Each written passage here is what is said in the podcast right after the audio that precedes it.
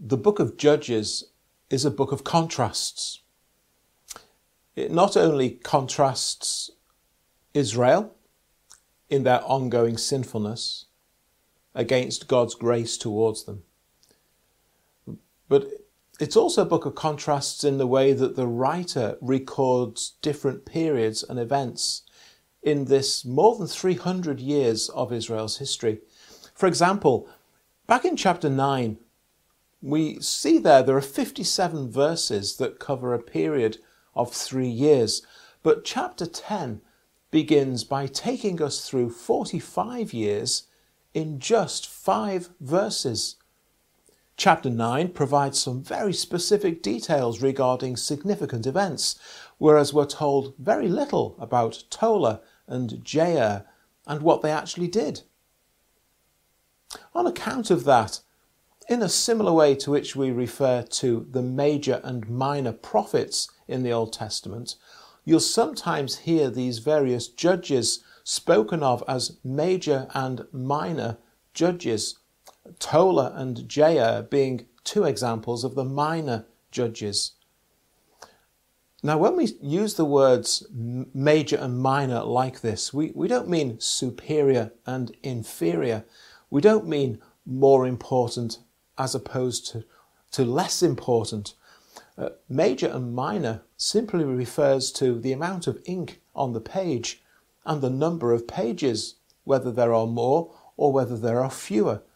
The 12 minor prophets are called that because combined together they take up less space in your Bible than the single book of Isaiah. But we don't consider them to be lesser books than Isaiah. They're simply smaller in volume. Well, at least in theory, we don't consider them to be lesser books. But we do have a tendency in, in us, don't we, to, to, to think and assume that bigger equals better. That having more to say must equate to something being of far greater significance and importance. And that way of thinking can sometimes, sometimes be very unhelpful when it comes to assessing the Bible and how God is actually at work. Before we come to Judges chapter 10, think, for example, of that long list of names that some of you will be familiar with, or at least remember that there is a long list of names at the end of Paul's letter to the Romans in the New Testament as he's passing on his greetings. There are, I think, 35 people either named or referred to as someone's mother or sister, for example, uh, plus the churches with which those people are associated.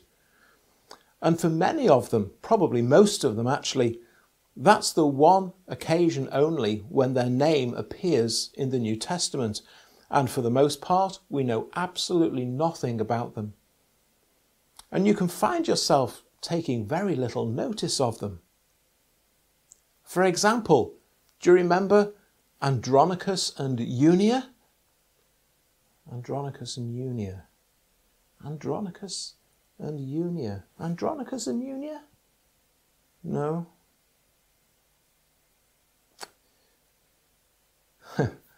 They may as well have been one of last year's couples on Strictly Come Dancing, mightn't they? But Paul wasn't going to forget them. They also are in prison for the cause of Christ as he's writing his letter to the Roman church. They are very highly thought of and esteemed by the apostles. They'd been believers for more years than the apostle Paul had. So it's highly likely, therefore, that either they'd come to faith through the gospel ministry of the Jerusalem church, or as a result of the believers who were scattered under the persecution of the church from people like Paul back in the days when he was Saul of Tarsus. Wouldn't it be amazing, wonderful, remarkable if it were that latter case that these two imprisoned Christians originally came to faith because of the persecution of Saul against the church. And now They're amongst all of those believers who he mentions at the end of that letter, and they, like him, are in prison for the cause of Christ. Andronicus and Junia, they get one verse in the Bible. But what lives and testimonies of grace and faith must lie behind that single verse. If only you would read it and then just pause for a moment and just apply a little thought and ask yourself a few simple questions. Not a single word in the Bible is superfluous or wasted. So in Judges chapter 10, the tendency might be to read verses 1 to 5 and decide for yourself nothing much happening here then, and simply keep on reading. Let's get to the juicy stuff with Jephthah and Samson. But I want to suggest to you perhaps there is more here than meets the eye. Because very often when we read a passage like this, we find ourselves jumping to wrong conclusions. And that's actually my first point this morning jumping to wrong conclusions. And I want to say a few things under that heading. and the first is this very fact that we can read a passage of Scripture and the conclusion that we come to is there's nothing in this for me. I want to humbly suggest that what is often more accurate might be this. I actually can't be bothered spending the time or the effort to look. Or I just don't have the motivation to spend time or effort looking. If that is you, I suspect that it might be accurate to say that one of the reasons that you might be like that is because you don't often read any books which will help to take you systematically through the Bible so that you don't skip over these kinds of verses, but you are forced to pause and consider them. Now, it could be that you are a good reader. Maybe you read lots of good Christian books, but perhaps you only read books of a certain type. Books, maybe, which are topic based, and there's nothing wrong with those. I've got loads of them. But not so much books which take you systematically through books of the Bible. I could be completely wrong on that, but I have a suspicion I might be correct that maybe you don't read too much like that.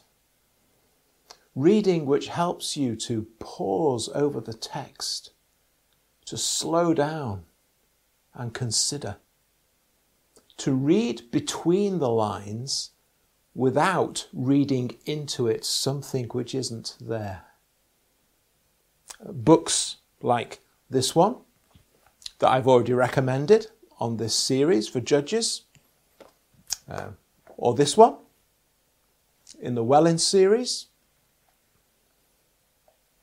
Not expensive. They're not 3,000 pages long. They're not written in Old English. They're not difficult to read. You can read a chapter of the Bible, read a chapter in a book like that. You can do so comfortably without rushing in 30 to 40 minutes. You could use it prayerfully as a daily devotional, asking the Lord to increase your appetite for the Word of God. If you've never done so, I really encourage you to try it.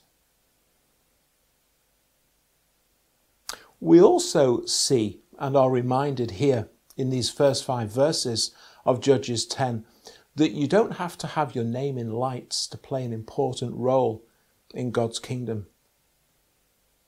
Don't for one second allow yourself to think of these two men, Tola and Jair. The Bible doesn't say very much. Therefore, they can't have done very much.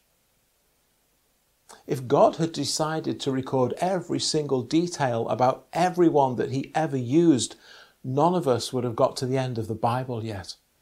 And I wonder how many volumes it would take. And you might remember, just in consideration of the life of Jesus, John the Apostle said there are, there are so many other things that Jesus did, which, if they were written down one by one, I suppose that the whole world could not contain the books that had been written. He says that in John 21. I mentioned all those believers listed in Romans chapter 16. Alongside all the people whose lives are documented in greater detail in the New Testament, there are all these others playing such a vital role in gospel witness and in the life of local churches in New Testament days, and so many others besides them. And just there at the end of Romans, it's as if Paul just opens the door a little and allows us to peer inside. And he says, Look, it's so much more than just me. I wonder, for the likes of Paul, Peter, Timothy, Silas, those names that we know so well, I wonder just how much of their ministry would never have taken place were it not for the prayer, the practical helps, the hospitality, the financial support, the encouragement provided by all of these behind the scenes believers. Precious, precious brothers and sisters in Christ as far as Paul was concerned. The most ordinary Christian, as we might consider ourselves, is an extraordinary instrument for good in the hand of God and as a product of, of His saving grace and power. And these opening five verses also remind us that for God to be at work, things don't have to seem big and dramatic. You don't have to have riveting stories to tell as a proof that God has been at work. An air of excitement isn't necessarily a proof of spirituality. That's not an excuse, of course, to make everything intentionally dull, but to look at verses 1 to 5 and to conclude there's not much happening here. You really couldn't be more wrong. Things had become so bad in Israel that God had had to remove Abimelech and the entire population of Shechem. That's a big level of bad. And so, what will God do next? He will bring onto the stage these two men. And all we know about Tola is which tribe of Israel he came from, who his dad and granddad were, and the town in which he lived and died. Regarding Jair, well, he was from Gilead, he had 30 sons, and was buried in Canaan when he died. The name Havoth suggests that actually they were tented villages rather than bricks and mortar. And by means of these two men, Israel remained at peace, and so the text implies, was kept from idolatry for 45 years. Now, it's true, on the face of it, there's no exciting story to tell in Sunday school. There's no miraculous victory against unsaleable odds. Hang on. Actually, that's not right. This is an amazing story to tell. Have you forgotten already what Israel were like? What's missing after the death of Tola is recorded in verse 2? What is not there? What does the text not say? After each of all the previous judges have died, what always comes next in the text? That's right. Israel returns to their hideous idolatry. But what does not happen after the death of Tola? That's right. Israel don't do that. For the very first time in Judges, they don't. This is massive. Don't miss it. Israel are being kept and preserved from such awful sin. They're being saved from themselves. They're being kept from the anger of God burning hot against them. They're being kept from God's judgment over them. And they're going to be kept like that for 45 years. It may only be five verses, but what God is doing there is immense.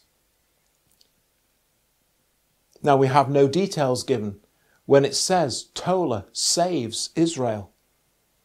But clearly, whatever it was, Israel continues to be saved.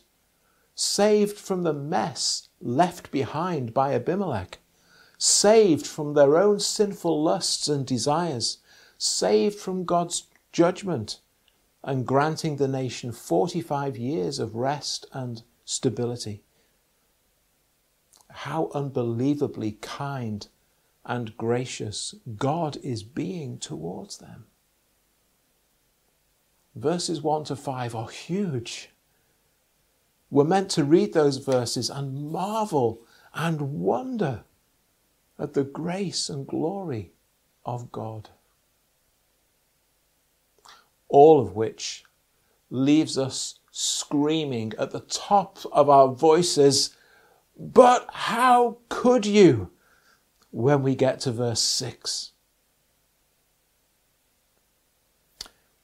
Last week in the afternoon service, we had a crystal clear message on the topic of repentance. Now, we have to be careful not to jump to the wrong conclusions, but perhaps there is a hint that all is not as it might be in Israel, where we read about Jair and his 30 sons. Now, presumably, he had some daughters as well as sons, and it all suggests that just like Gideon, he'd taken more than one wife.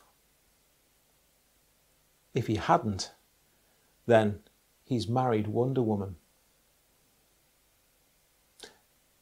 And his 30 sons are parading around on their 30 donkeys. And that's much more prestigious than any images of Blackpool Beach, which might be conjured up in your own minds. That suggests consider- considerable wealth. And maybe just maybe, during the rule of Jair and his sons, perhaps they were beginning to get a little too big for their boots. Perhaps things were just beginning to slip slightly.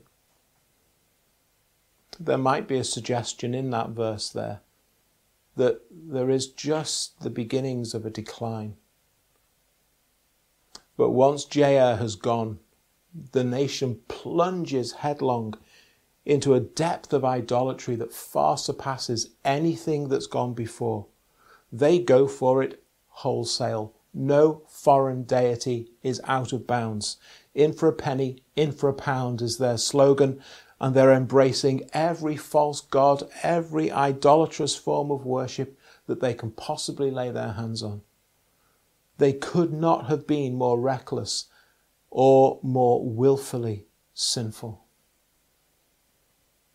And all of this in the face of 45 years of grace and kindness. And you think to yourself, come on, Israel, how could you?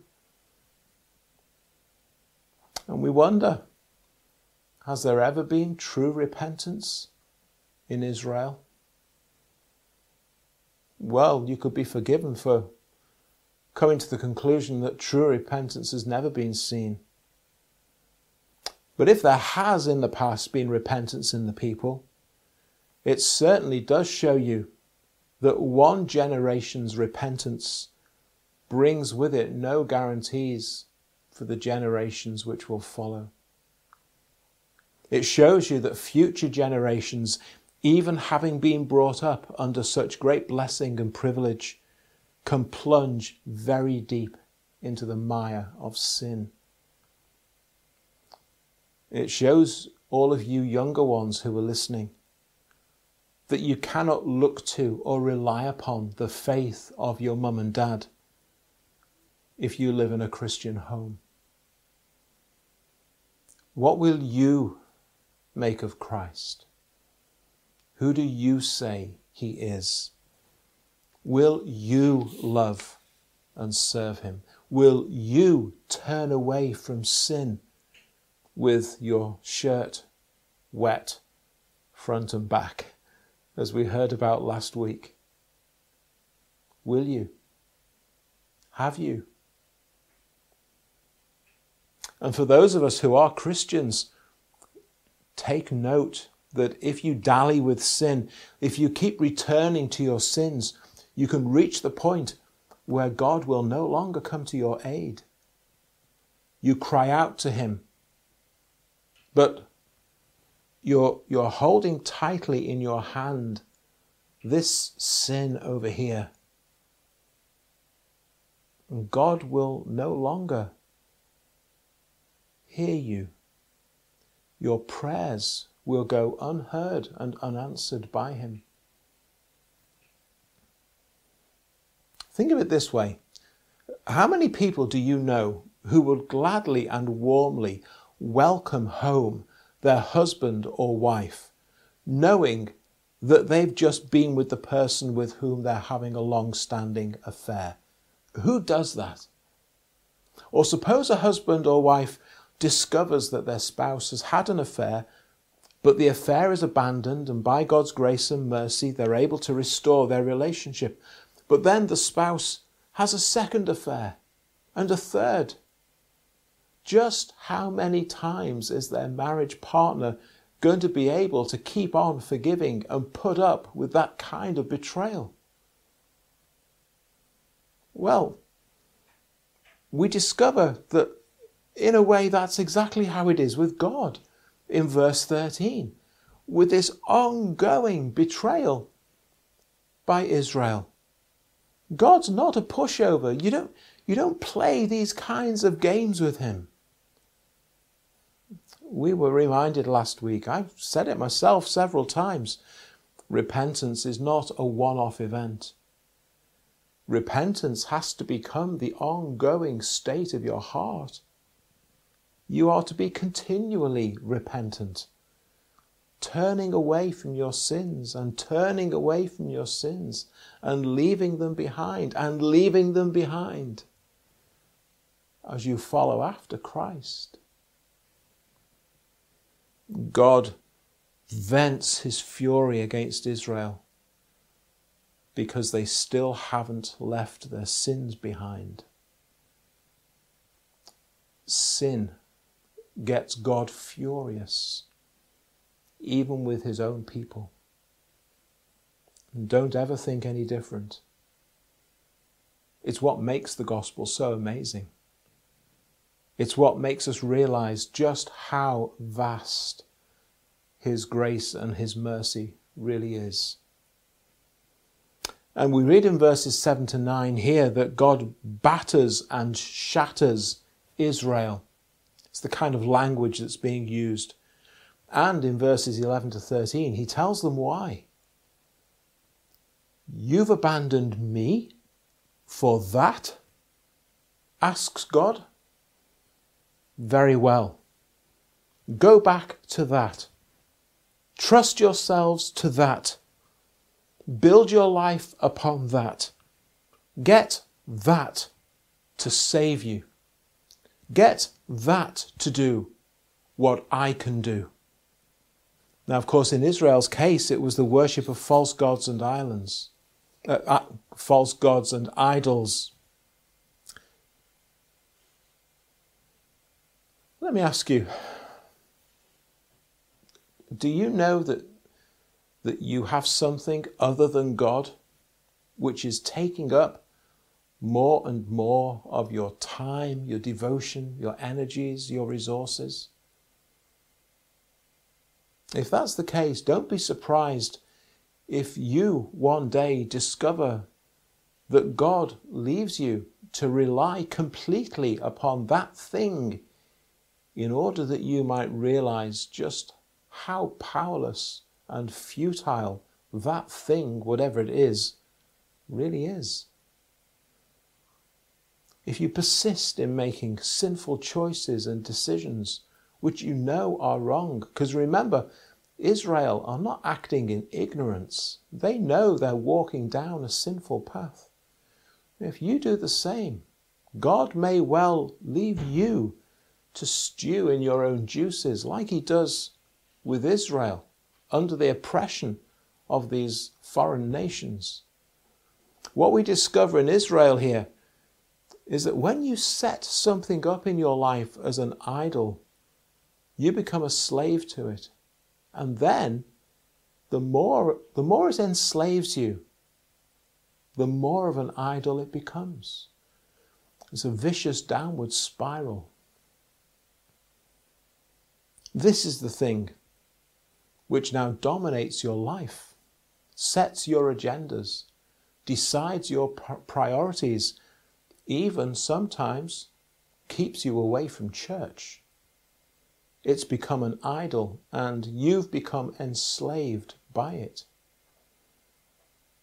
And idols, of course, don't just come in the form of physical things.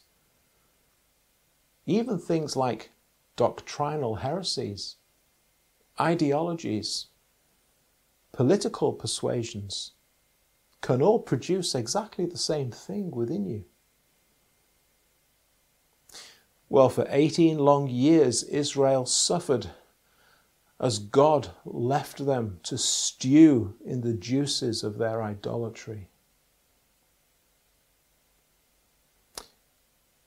But we're reminded just at the end, in verse 16, that ultimately it's all about grace.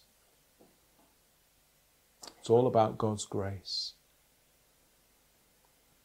Quite a lot of commentators like to suggest that in verses 15 and 16 we see real signs of change and hope in Israel, and that may indeed be how we're supposed to read those verses. Surely what we see is an initial sign of repentance at last being replaced by the, the putting away of their idols and their serving of the Lord in asking God to do whatever seems best to him, surely that's a really positive sign that at last they've truly changed. Well, that may be so, and God knows what the condition of their hearts were at that point in their history. But of course, at the same time, given their track record and our inability to know their hearts and minds, we can't really be certain that that was truly the case in these people. And the closing phrase of verse 16 is interesting. God's soul could no longer endure the misery of Israel. So, in the text there, no comment is offered regarding the actions that the people were taking.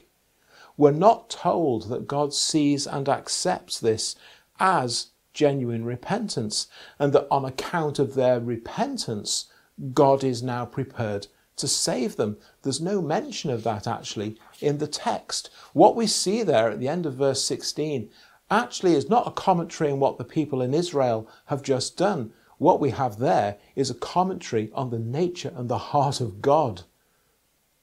Ultimately, it's all about grace. It always is. God will move in their favor but not because they've earned it, not because it's a reward for their repentance, even if they have repented, but in accordance with His own nature. Yes, He's abandoned them to their idols, but he has not completely forsaken them. Yes, his anger burns hot against them in their sins, but his grace and his mercy and his forgiveness are still fully intact at the same time. Yes, he's bringing his judgment to bear upon them in his righteous anger, but he's filled with compassion towards them at the same time. And we are told that God can endure their misery no longer. Enough is enough for my people. That's God's heart towards them. And, and when we consider that, when we see the heart of God laid bare in that way, in just those few words at the end of verse, uh, the end of verse 16 there, why would we want to provoke such a God as this with our stubborn obe- disobedience and our willful pride? Why do we so easily find ourselves turning aside to things other than God uh, uh, and permit such things to dominate us and become a barrier between us and our Saviour? Why would we do that? The lasting image that we need to have in our minds as we conclude this morning is a God of all grace who abounds towards his people in mercy and in loving kindness. Not so that we can try and take advantage of him and play fast and loose with God, but that as we see him like that, that it would actually drive us once more to our knees in confession of our sins that it would once more drive us to the cross, to be overwhelmed again by the depth and the extent of God's love. That it would cause us to humbly bow before our Creator and Saviour and plead His mercy on me, a sinner. As I see the heart of God towards His people laid bare in Judges chapter 10, and of course later in the scriptures, supremely demonstrated towards us in the person of the Lord Jesus Christ. My only proper response can be this How can I not love Him who first has loved me?